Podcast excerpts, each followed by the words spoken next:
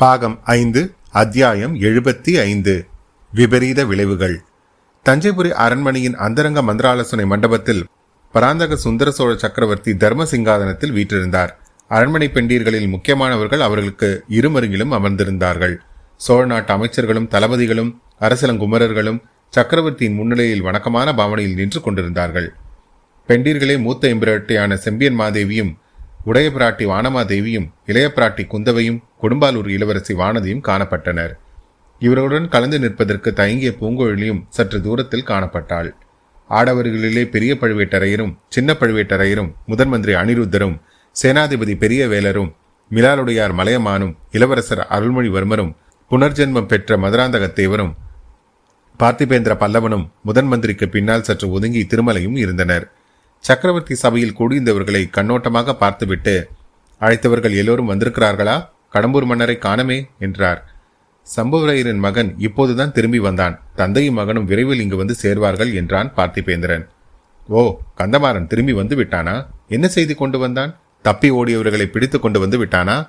என்று சுந்தர சோழர் வினவினார். இல்லை பிரபு அவர்களை பிடிக்க முடியவில்லை. ஆனால் வந்தியத்தேவனை கொன்றுவிட்டதாக சொல்லுகிறான். இன்னொரு பைத்தியக்காரன் அகப்படவில்லையாம். தப்பிப்போய் போய்விட்டானாம் என்றான் பார்த்திபேந்திரன். நான் செய்த தவறினால் இன்னும் என்னென்ன விளைவுகள் நேருமோ தெரியவில்லை. முதன் மந்திரி என் மனதில் உள்ள எண்ணங்களை நன்கு அறிகிறீர்கள் எனக்கும் என் குலத்துக்கும் மிகவும் வேண்டியவர்களை இங்கே இப்போது அழைத்திருக்கிறேன். எதற்காக அழைத்தேன் என்பதையும் என் கருத்தையும் நீர்தான் இவர்களுக்கு எடுத்து சொல்ல வேண்டும். என்னை காட்டிலும் தெளிவாக உம்மால் சொல்ல முடியும் அல்லவா என்றார் சக்கரவர்த்தி. உங்கள் உத்தரவு சக்கரவர்த்தி என்று முதலமைச்சர் கூறிவிட்டு சபையோரை பார்த்து சொன்னார். பல காரணங்களிலால் சக்கரவர்த்தியின் உள்ளம் புண்பட்டிருப்பதை நீங்கள் அனைவரும் அறிவீர்கள். வீராதி வீரனான மூத்த மகனை சமீபத்தில் நம் மன்னர் பறிகொடுக்க நேர்ந்தது.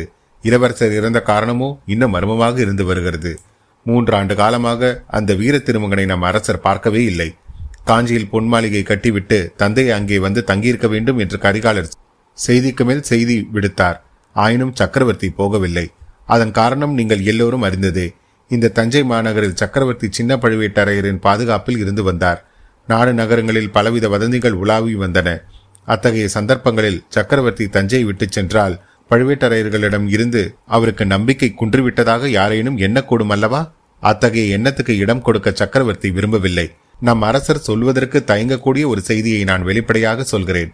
அதற்காக இங்கே கூடியுள்ள மன்னர் குலத்து தலைவர்களே என்னை மன்னிக்க வேண்டும். நம் அரசர் சில காலமாக உடல் நோயுற்று கால்களின் சக்தியை இழந்திருந்தார். அதனால் அவர் உள்ளம் நலிவுற்றிருந்தது. ஆனால் அதை காட்டிலும் அதிகமாக அவர் உள்ளத்தை புண்படுத்திய மனநோய் ஒன்றும் இருந்தது.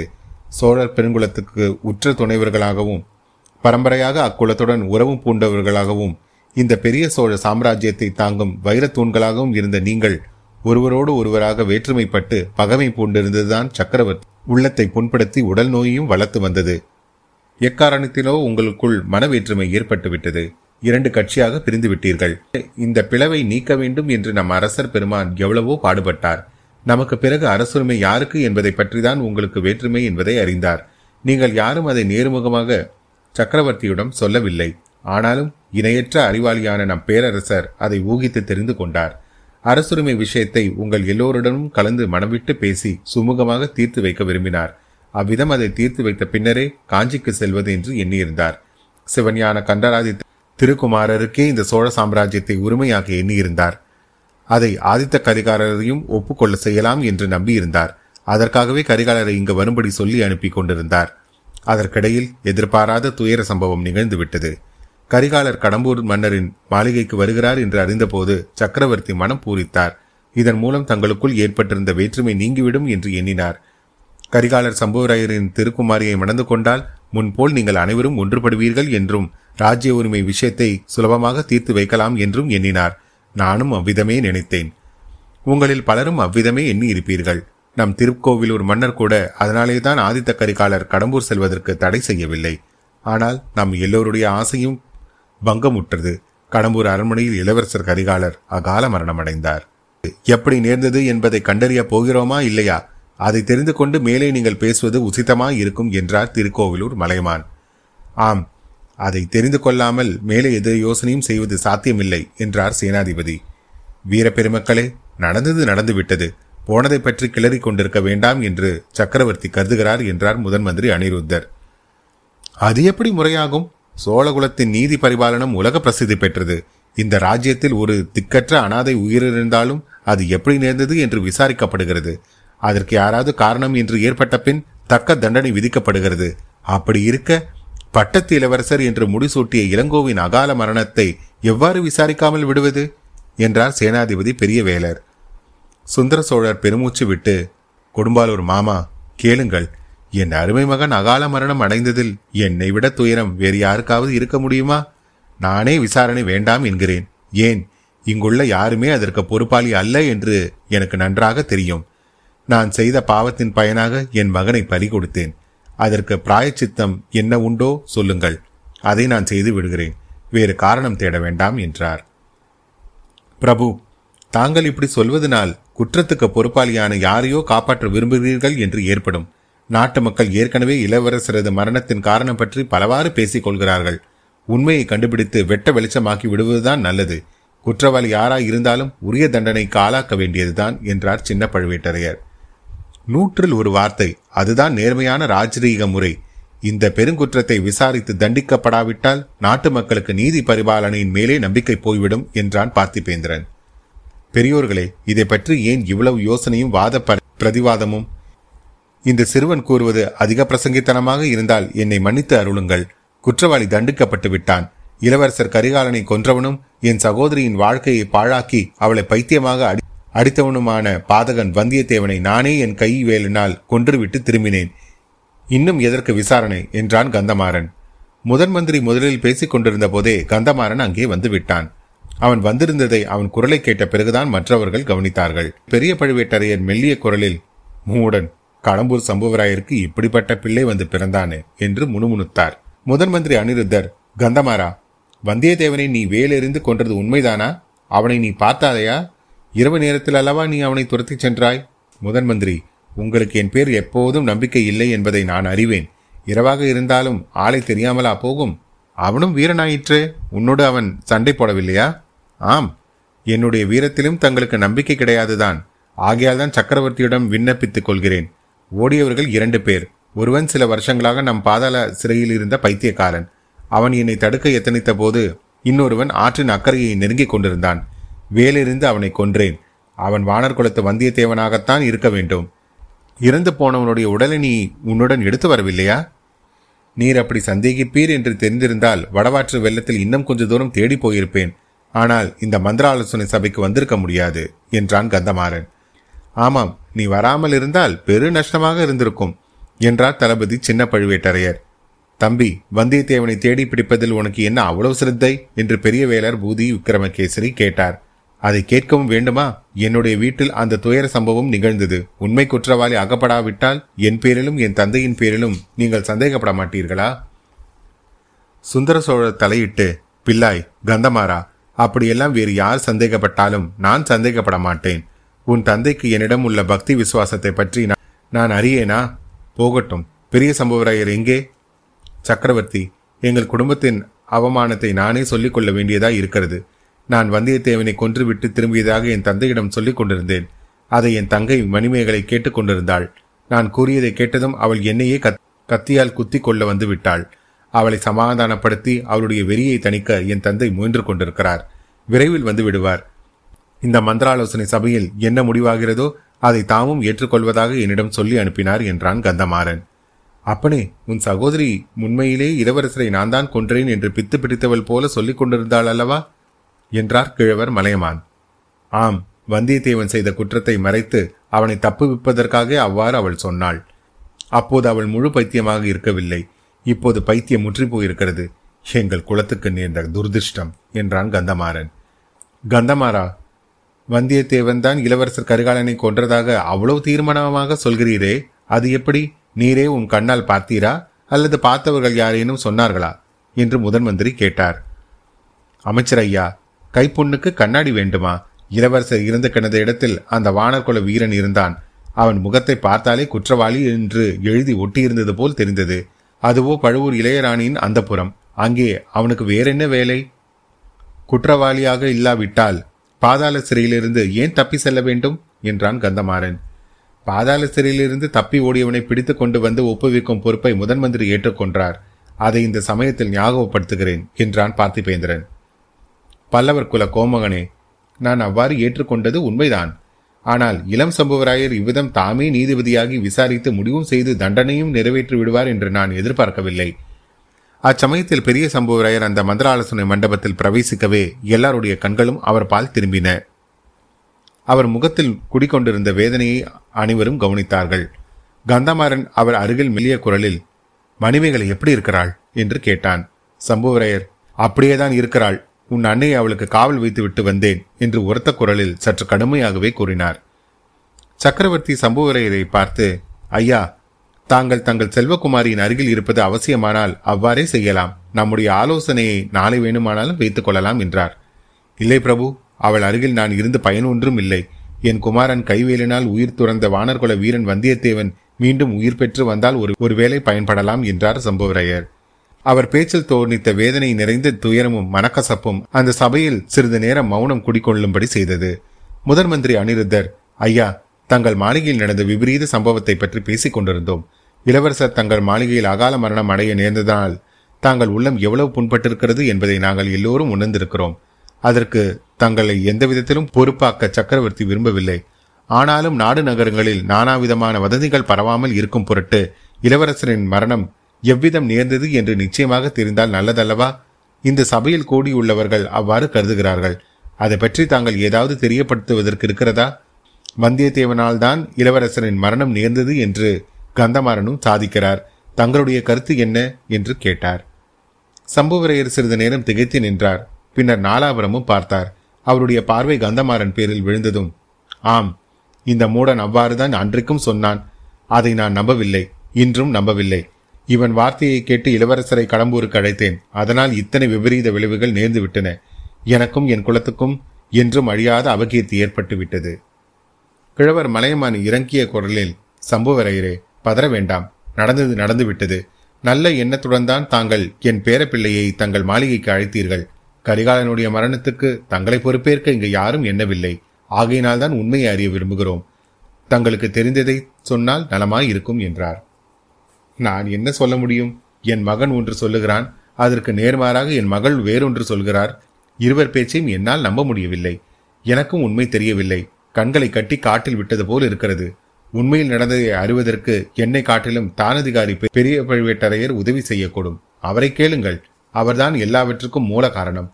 அவர்தான் முதல் முதலில் மதுராந்தக தேவரை ரகசியமாக கடம்பூருக்கு அழைத்து வந்தார். என் மகளை அவருக்கு மனம் செய்து கொடுக்கும்படி சொன்னார். அதிலிருந்து என் குடும்பத்துக்கு சனியன் பிடித்தது. இந்த மதுராந்தக தேவரே இப்போது மாயமாய் மறைந்து விட்டதாக அறிகிறேன். பின்னர் பெரிய பழுவேட்டரையர் தமது இளையராணியை அழைத்து கொண்டு வந்தார். காஞ்சியிலிருந்து இளவரசரையும் வரப்பண்ணினார். இரண்டு பேரையும் என் மாளிகையில் விட்டுவிட்டு அவர் போய்விட்டார். ஏன் போனார் என்று கேளுங்கள். அவருடைய இளையராணி இப்போது எங்கே என்று கேளுங்கள். இவ்வாறு சம்பவரையர் எதையெல்லாமோ பேசிக்கொண்டே போனார். சக்கரவர்த்தி குறுக்கிட்டு போதும் போதும் நிறுத்துங்கள். இதனாலேதான் நடந்துவிட்ட காரியத்தை பற்றி விசாரணை ஒன்றும் வேண்டாம் என்று நான் சொன்னேன். நீங்கள் கேட்கவில்லை. ஏற்கனவே உங்களுக்குள்ளே இருக்கும் வேற்றுமை போதாதா? புதிய பூசல்கள் வேறு வேண்டுமா? சம்போரையரே உங்கள் மாளிகையில் நடந்ததற்கு நீங்கள் பொறுப்பாளி அல்ல. அதனால்தான் உங்களை உடனே பாதாள சிறையிலிருந்து விடுவிக்க சொன்னேன். என் வீரப்புதல்வன் அகால மரணம் அடைந்ததற்கு என்னுடைய பழைய பாவங்கள் தான் காரணம். நான் யார் பேரிலும் குற்றம் சொல்லவில்லை. நீங்கள் அதை பற்றி ஒன்றும் சொல்ல வேண்டாம். பெரிய பழுவேட்டரையருக்கும் இதுக்கும் எந்த சம்பந்தமும் இல்லை. அவரை கேட்கவும் வேண்டாம் என்றார். அப்போது பெரிய பழுவேட்டரையர் சிம்ம கர்ஜனையைப் போல் தொண்டையை கணைத்துக் கொண்டு பெரும் குரலில் பேசினார். சோழகுல மகனே கருணை கூர்ந்து மன்னிக்க வேண்டும். நான் பேசாமல் இருக்கலாகாது.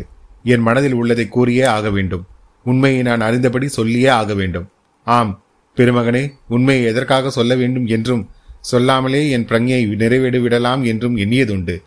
சோழர் குலத்தை சேர்ந்தவர்களுக்கு ஆபத்து வரும் காலத்தில் காப்பாற்ற முடியாவிட்டால் என் தலையை நானே வெட்டி கொண்டு உயிர் விடுவேன் என பிரத்திங்கை செய்திருக்கிறேன். ஆதித்த கரிகாலரை காப்பாற்ற என்னால் முடியவில்லை. ஆகையால் என் பிரத்திங்கையை நிறைவேற்றியே தீர வேண்டும். அதற்கு முன்னால் எனக்கு தெரிந்த உண்மையை சொல்லிவிட விரும்புகிறேன். இல்லாவிட்டால் வீணான பல பல சந்தேகங்கள் ஏற்பட்டு வீண் பழிகள் சுமத்தப்பட ஏதுவாகும். இவ்வாறு பெரிய பழுவேட்டரையர் கூறி நிறுத்திய போது அந்த சபையில் பரிபூர்ண மௌனம் குடிக்கொண்டிருந்தது. எல்லாருடைய உள்ளமும் ஒரு கணம் கனிந்து உருகிவிட்டது. சக்கரவர்த்தி தழுதழுத்த குரலில் மாமா சற்று யோசியுங்கள். எதற்காக தாங்கள் நடந்து போன காரியங்களை பற்றி பேச வேண்டும்? இறந்தவர்களில் உயிர் திரும்பி வரப்போவதில்லை. தாங்கள் மனமறிந்து சோழகுலத்துக்கு எவ்வித துரோகமும் செய்திருக்க மாட்டீர்கள். ஆகையால் நடந்து போனதை மறந்துவிட்டு இனி நடக்க வேண்டியதை பேசுவோம் என்றார். இல்லை ஐயா நடந்து விட்டதை பற்றி நான் பேசியே ஆக வேண்டும். சோழர்குலத்திற்கு நான் எவ்வளவோ பெரிய துரோகம் செய்திருக்கிறேன் என்று கூறியே தீர வேண்டும். தங்களுக்கும் எனக்கும் குலதெய்வமான துர்காதேவிதான் அவ்விதம் நேராமல் தடுத்தாள். அந்த அன்னை பரமேஸ்வரிக்கு என் காணிக்கையை செலுத்தியே தீர வேண்டும். கருணை கூர்ந்து நான் சொல்லுவதை செவி கொடுத்து கேளுங்கள் என்றார் பெரிய பழுவேட்டரையர். அவர் பேசுவதை தடை செய்ய முடியாது என்று கண்ட சக்கரவர்த்தியும் அமைதியாயிருந்தார். பின்னர் பெரிய பழுவேட்டரையர் தாம் மூன்று ஆண்டுகளுக்கு முன்னால் சாலையோரத்தில் நந்தினியை சந்தித்து அவள் பேரில் மோகம் கொண்டது முதல் நடந்தது எல்லாம் ஒவ்வொன்றையும் மறைக்காமல் எடுத்து சொன்னார். தம் சகோதரர் சின்ன பழுவேட்டரையர் அடிக்கடி எச்சரிக்கை செய்தும் தான் பொருட்படுத்தாததையும் கூறினார். நந்தினியின் தூண்டுதலினால் மதுராந்தக தேவருக்கு சோழ சிங்காதனத்தை உரிமையாக்க எண்ணியதையும் அதற்காக மற்ற சிற்றரசர்களுடன் சேர்ந்து சதி ஆலோசனையை செய்ததையும் கூறினார். நந்தினியின் மூடு பல்லக்கில் மதுராந்தகனை அழைத்து போனதை பற்றியும் சம்புவரையர் மாளிகையில் நள்ளிரவில் நடந்த கூட்டத்தை பற்றியும் கூறினார். முதன் முதலில் வந்தியத்தேவன் காரணமாகவே நந்தினியின் பேரில் தமக்கு சந்தேகம் உதித்தது என்றும் அதிலிருந்து பாண்டிய நாட்டு சதிகாரர்களை பற்றி யோசனை தோன்றியது என்றும் தெரிவித்தார். ஆனாலும் அவ்வப்போது நந்தினியின் மோகமாகிய மாயை தம் அறிவை மறைத்து வந்தது என்று துயரத்தோடு எடுத்துச் சொன்னார். கடைசியாக கொள்ளிடத்து உடைப்பு வெள்ளத்தில் சிக்கிக் கொண்டதனால் பாண்டிய நாட்டு சதிகாரர்களின் திட்டம் இன்னது என்று அறிந்தது கொண்டதையும் விரைந்து திரும்பி கடம்பூர் சென்றதையும் கூறினார். வழியில் காலாமுக சைவரை போல் வேஷம் பூண்டதையும் இடுமன்காரியின் உதவினால் ரகசிய வழியில் சென்று அந்த புறத்தை அடைந்ததையும் யாழ்களஞ்சியத்தில் ஒளிந்திருந்து நந்தினிக்கும் இளவரசருக்கும் நடந்த சம்பாஷணையை ஒட்டு கேட்கும் ஆர்வத்தில் ஒரு நிமிடம் தாமதித்ததையும் அதற்குள் இளவரசர் மாண்டு விழுந்ததையும் தெரிவித்தார். அவரை தாங்குவதற்காக தாம் பாய்ந்து சென்றபோது விளக்கு அணைந்ததையும் தம்மை பல சூழ்ந்து தாக்கியதையும் தான் மூர்ச்சை ஆனதையும் பச்சைமலை குகையில் தமக்கு பங்கை வந்ததையும் பின்னர் திரும்பி வந்ததையும் விவரித்தார். சக்கரவர்த்தி இன்னும் இவ்விதம் சோழர் குலத்திற்கு நான் பெருந்துரோகம் செய்தவன் ஆவேன் பாண்டிய நாட்டு சதிகாரர்களுக்கு என்னுடைய அரண்மனையிலேயே இடம் கொடுத்தேன். நம்முடைய பொக்கிஷத்திலிருந்து அவர்கள் சதி செயலுக்கு வேண்டிய பொருள் கொண்டு போக அனுமதித்தேன். தங்களையும் தங்கள் புதல்வர்கள் இருவரையும் ஒரே சமயத்தில் கொன்று விடுவதற்காக அந்த சதிகாரர்கள் திட்டமிட்டார்கள். தங்களை செய்விடும் ஊமையுமான ஒரு ஒரு தெய்வ பெண்மணி தன் உயிரை கொடுத்து காப்பாற்றினாள். பொன்னியின் செல்வரை கேவலம் அறிவற்ற மிருகமாகிய ஒரு யானை காப்பாற்றியது. நான் ஆதித்த கரிகாலரை காக்க முயன்று தோல்வியுற்றேன். அவருடைய அகால மரணத்துக்கு நானே ஆதியிலும் நடுவிலும் முடிவிலும் காரணமானேன். ஐயா துர்கா பரமேஸ்வரின் சந்நிதியில் நான் எடுத்துக்கொண்ட பிரங்கை இதோ நிறைவேற்றி விடுவேன் என்று கூறிவிட்டு தம் நீண்ட கரத்தில் பிடித்திருந்த வாளை வீசினார். அவருடைய நோக்கத்தை அறிந்து கொண்ட அனைவரும் திடுக்கிட்டு பிரமித்து நின்றார்கள். சிறிது சிறிதாக அவர் அருகில் வந்திருந்த பொன்னியின் செல்வர் மட்டும் சற்றென்று பாய்ந்து பெரிய பழுவேட்டரையரின் வாளை ஓங்கிய கரத்தை இருக்க பிடித்துக் கொண்டார். ஐயா பொருங்கள் வழி வழியாக சோழர் குலத்து மன்னர்களின் முடிசூட்டு விழாவின் போது பழுவேட்டரையர்கள் தான் கிரீடத்தை எடுத்து தலையில் வைப்பது வழக்கம்.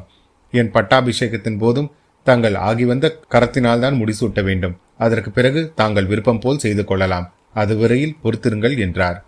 இந்த வார்த்தைகள் சக்கரவர்த்தியையும் மற்ற குறுநில மன்னர்களையும் வியப்பு கடலில் ஆழ்த்தின என்று சொல்லவும் வேண்டுமா? அத்தியாயம் எழுபத்தி ஐந்து நிறைவுற்றது. அத்தியாயம் எழுபத்தி ஆறு. வடவாறு திரும்பியது. இந்த நெடுங்கதையில் வரும் பாத்திரங்களில் சிலர் முன்னுக்கு பின் முரணாக பேசியும் நடந்தும் வருவதை வாசகர்கள் கவனித்திருப்பார்கள். அதற்கு நாம் பொறுப்பாளிகள் அல்ல என்பதை தெரிவித்துக் கொள்கிறோம். மனித இயற்கை என்றைக்கும் ஒரே மாதிரி இருப்பதில்லை. சூழ்நிலையும் பல்வேறு சம்பவங்களும் அவர்களுடைய மனப்போக்கையும் நடத்தையையும் மாற்றுகின்றன.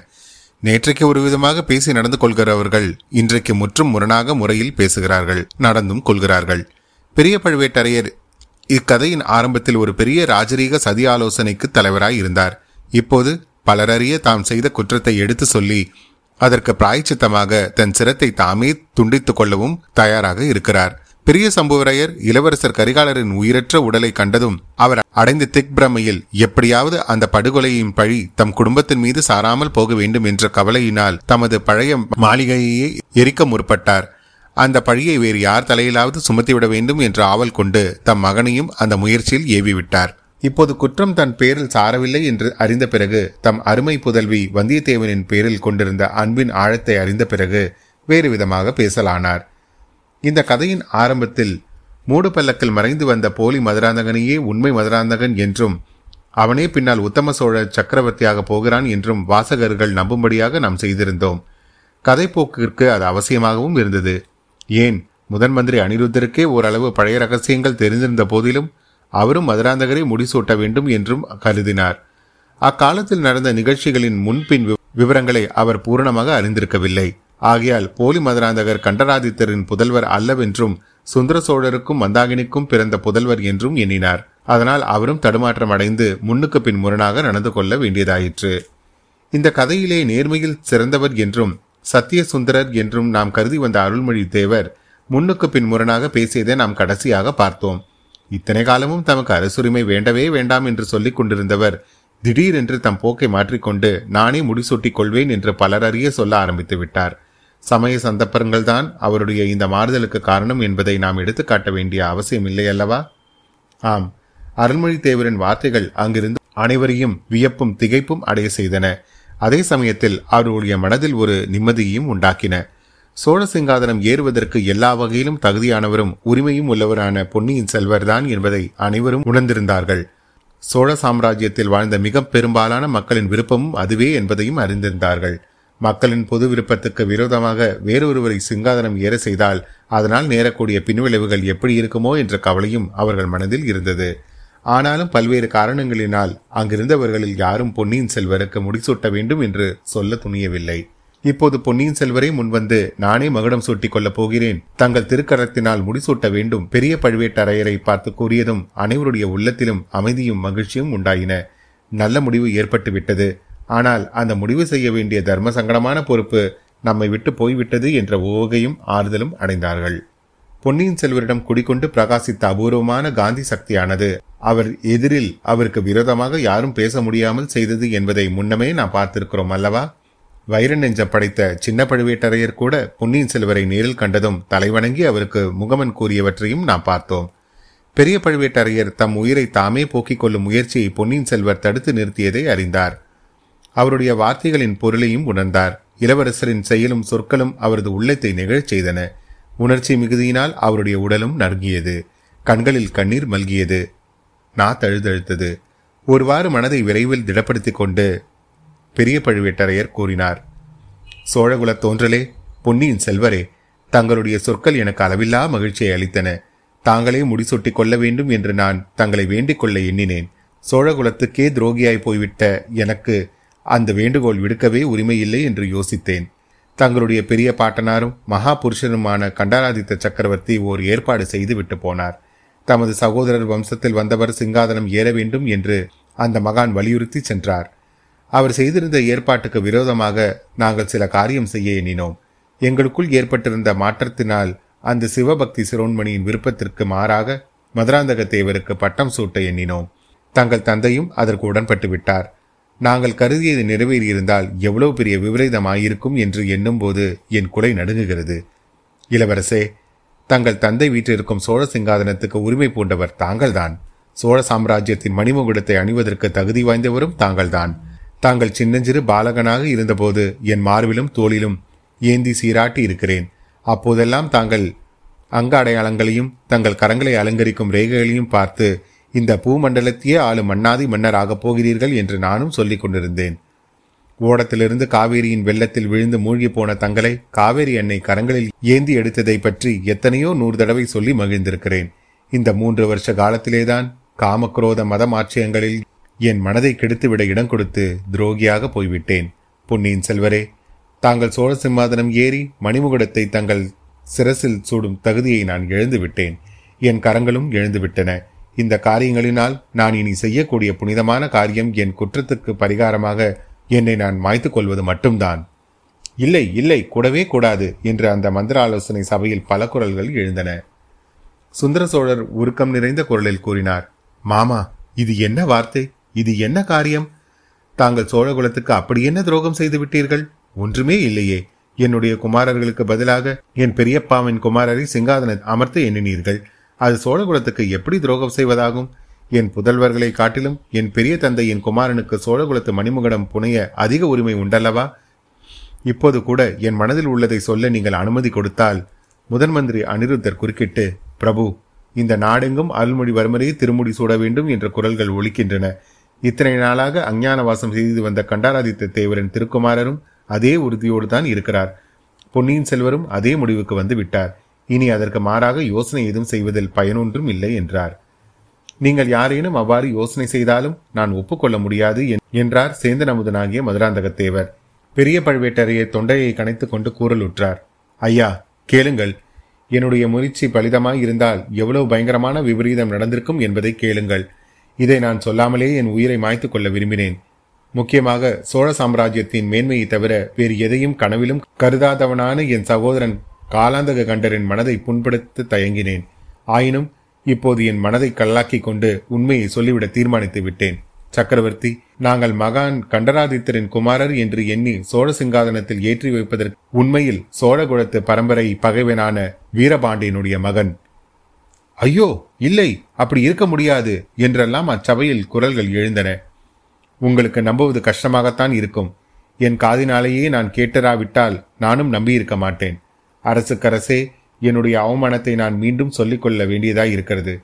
மூன்று ஆண்டுகளுக்கு முன்னால் நான் எந்த பெண்ணின் முகலாவண்யத்தை கண்டு மயங்கி மோகவலையில் வீழ்ந்து அவளை என் அரண்மனையில் திரவர்த்தினியாக வைத்திருந்தேனோ? அவள் வீரபாண்டியனுடைய மகள். அவள் வாயினால் இதை ஆதித்த கரிகாலரிடம் சொல்லியதை நான் என் காதினால் கேட்டேன். வீரபாண்டியனை ஆதித்த கரிகாலர் கொன்றதற்காக பழிக்கு பழி வாங்கவே பழுவூர் அரண்மனைக்கு அவள் வந்திருந்தாள். அதற்குத்தான் சமயம் பார்த்து கொண்டிருந்தாள். அந்த பாதகியும் அவர்களுடன் சதி செய்தவர்களும் கரிகாலரை கொன்றுவிட்டு வீரபாண்டியனுடைய குமாரனையே சோழ சிங்காதனத்தில் ஏற்றி வைக்க திட்டமிட்டிருந்தார்கள். நம் குலதெய்வமான துர்கா தேவியின் அருணினால் அத்தகைய கொடிய விபரீதம் நேராமல் போயிற்று. துர்கா பரமேஸ்வரி என் கண்களை திறப்பதற்காகவே அந்த வானர் குலத்து வீரனை அனுப்பி வைத்தாள். அவன் மூலமாகவே இந்த பயங்கரமான ரகசியங்களை நான் அறிய முடிந்தது. இன்னும் சில செய்திகளை அவனிடம் நான் கேட்டறிய வேண்டும் என்று இருந்தேன். அவனை இந்த இளஞ்சம்புவராயன் கொன்றுவிட்டு வடராற்று வெள்ளத்தில் விட்டுவிட்டு வந்து விட்டான். மூடன். இந்த வார்த்தையை கேட்டு அங்கிருந்து அனைவரும் திகைத்து போய் நிற்கையில் கந்தமாறன் மட்டும் ஐயா எப்படியும் அந்த வந்தியத்தேவன் சதிகார கும்பலுடன் சேர்ந்தவன் தானே அவனை நான் வேரிலிருந்து கொன்றதில் குற்றம் என்ன? என்றான். பெரிய பழுவேட்டரையர் அவனை கோபமாக திரும்பி பார்த்தார். அச்சமயம் அனிருத்தர் குறுக்கிட்டு ஐயா வானர்குல வீரனை கொன்றுவிட்டதாக அவன் சொல்லுகிறான். அவ்வளவுதானே அவன் வேலிருந்து கொன்றவன் வந்தியத்தேவன் என்பது என்ன நிச்சயம்? பார்த்திபேந்திரன் சிறிது தனிவான குரலில் வடவாற்று வெள்ளம் திரும்பி மேற்கு நோக்கி பாய்ந்து செத்தவனின் உடலை கொண்டு வந்தால்தான் ஒருவேளை உண்மை வெளிவரும் என்றான். யார் கண்டது? வடவாறு வெள்ளம் திரும்பி பாய்ந்தாலும் பாயலாம் என்றார் முதன்மந்திரி அனிருத்தர். அவருடைய வாக்கை மெய்ப்படுத்துவது போல் அடுத்த கணத்தில் சொட்ட நனைந்திருந்த ஈரத் துணிகளிலிருந்து தண்ணீர் துளிகளை சிந்திவிட்டு கொண்டு வந்தியத்தேவன் அந்த மந்திர ஆலோசனை மண்டபத்தில் பிரவேசித்தான். அவனுடைய முகத்தின் மிரண்ட தோற்றமும் அவன் உள்ளே வந்த அலங்கோலமான நிலையும் வெள்ளத்தில் மூழ்கி இறந்தவனுடைய உடல் ஏதோ ஒரு ஜால வித்தையினால் எழுந்து நடமாடுவது போல் பிரம்மையை பார்த்தவர்களின் உள்ளத்தில் உண்டாக்கியன ஆஹா வடவாற்றின் வெள்ளம் திரும்பியே வந்துவிட்டது. இறந்தவனையே உயிர்ப்பித்து கொண்டு வந்து விட்டது என்றார் முதன்மந்திரி அனிருத்தர். இப்பகுதியின் தொடர்ச்சியை அடுத்த அத்தியாயத்தோடு கேட்கலாம். மீண்டும் உங்களை அடுத்த அத்தியாயத்தில் சந்திக்கும் வரை உங்களிடமிருந்து விடைபெறுவது உங்கள் அசோக். நன்றி வணக்கம்.